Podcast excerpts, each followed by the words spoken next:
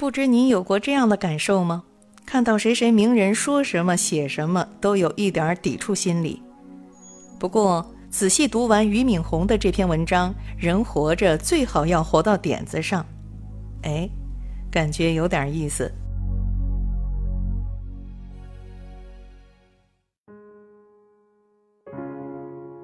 有的人一下子就能活到点子上，有的人一辈子不着边际。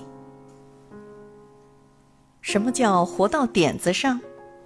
就是觉得一辈子没有白活，幸福指数很高，心灵很充实，回头看自己的人生道路没有太多的遗憾，尤其是没有太多的悔恨。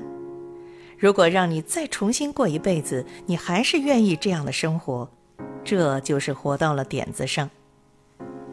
下面几个问题的回答可以用来判断一个人是不是活到了点子上。你喜欢自己正在做的事情吗？你想到正在做的事情会充满热情吗？你周围有朋友赞赏你正在做的事情吗？注意，不是羡慕，是赞赏。羡慕可能是因为你做的事情能够带来钱或者名声，赞赏是因为你做的事情有意义。你做的事情能够给心灵带来充实吗？你有真正爱你的人和爱你的人吗？如果你对这些问题的回答是肯定的，那说明你活到点子上了。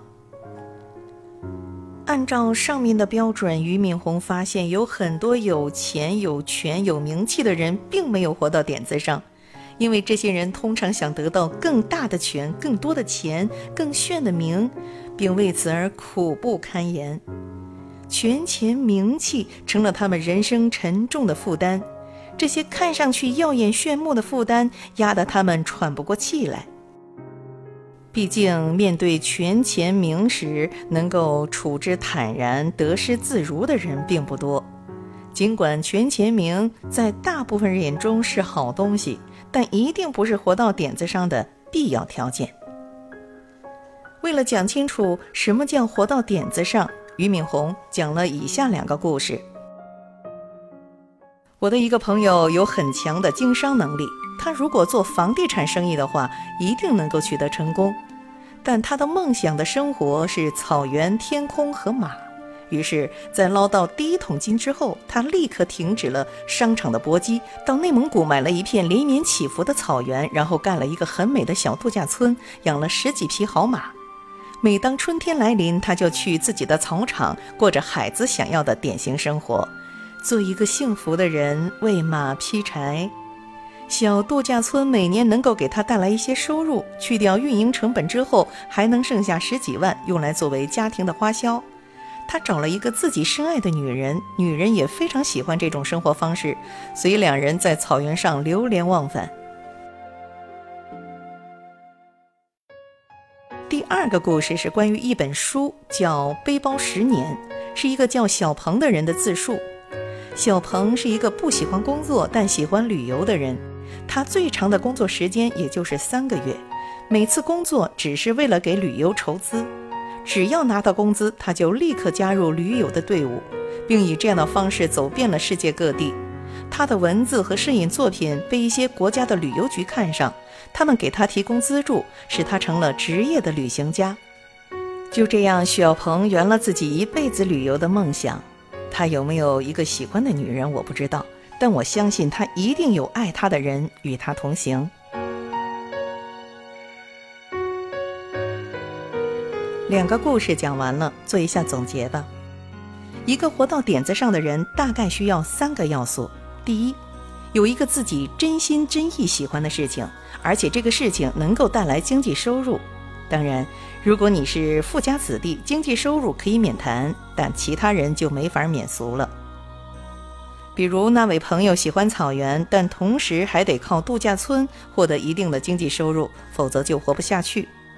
小鹏如果没有获得资助，也无法以职业旅行家的身份旅行下去。人毕竟不能不食人间烟火，如果不是出于喜欢，那做任何事都会觉得痛苦。第二，对于财富、名望、权力没有过分的兴趣，更愿意追求内心的充实与满足。对财富欲望大的人，往往烦恼无限多，也就不可能活到点子上。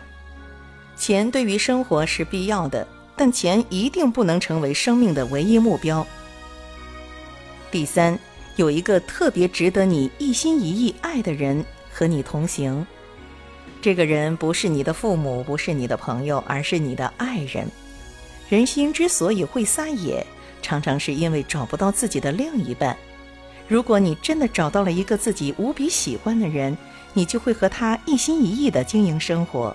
这时候，就算再平淡的生活，也充满了欢乐。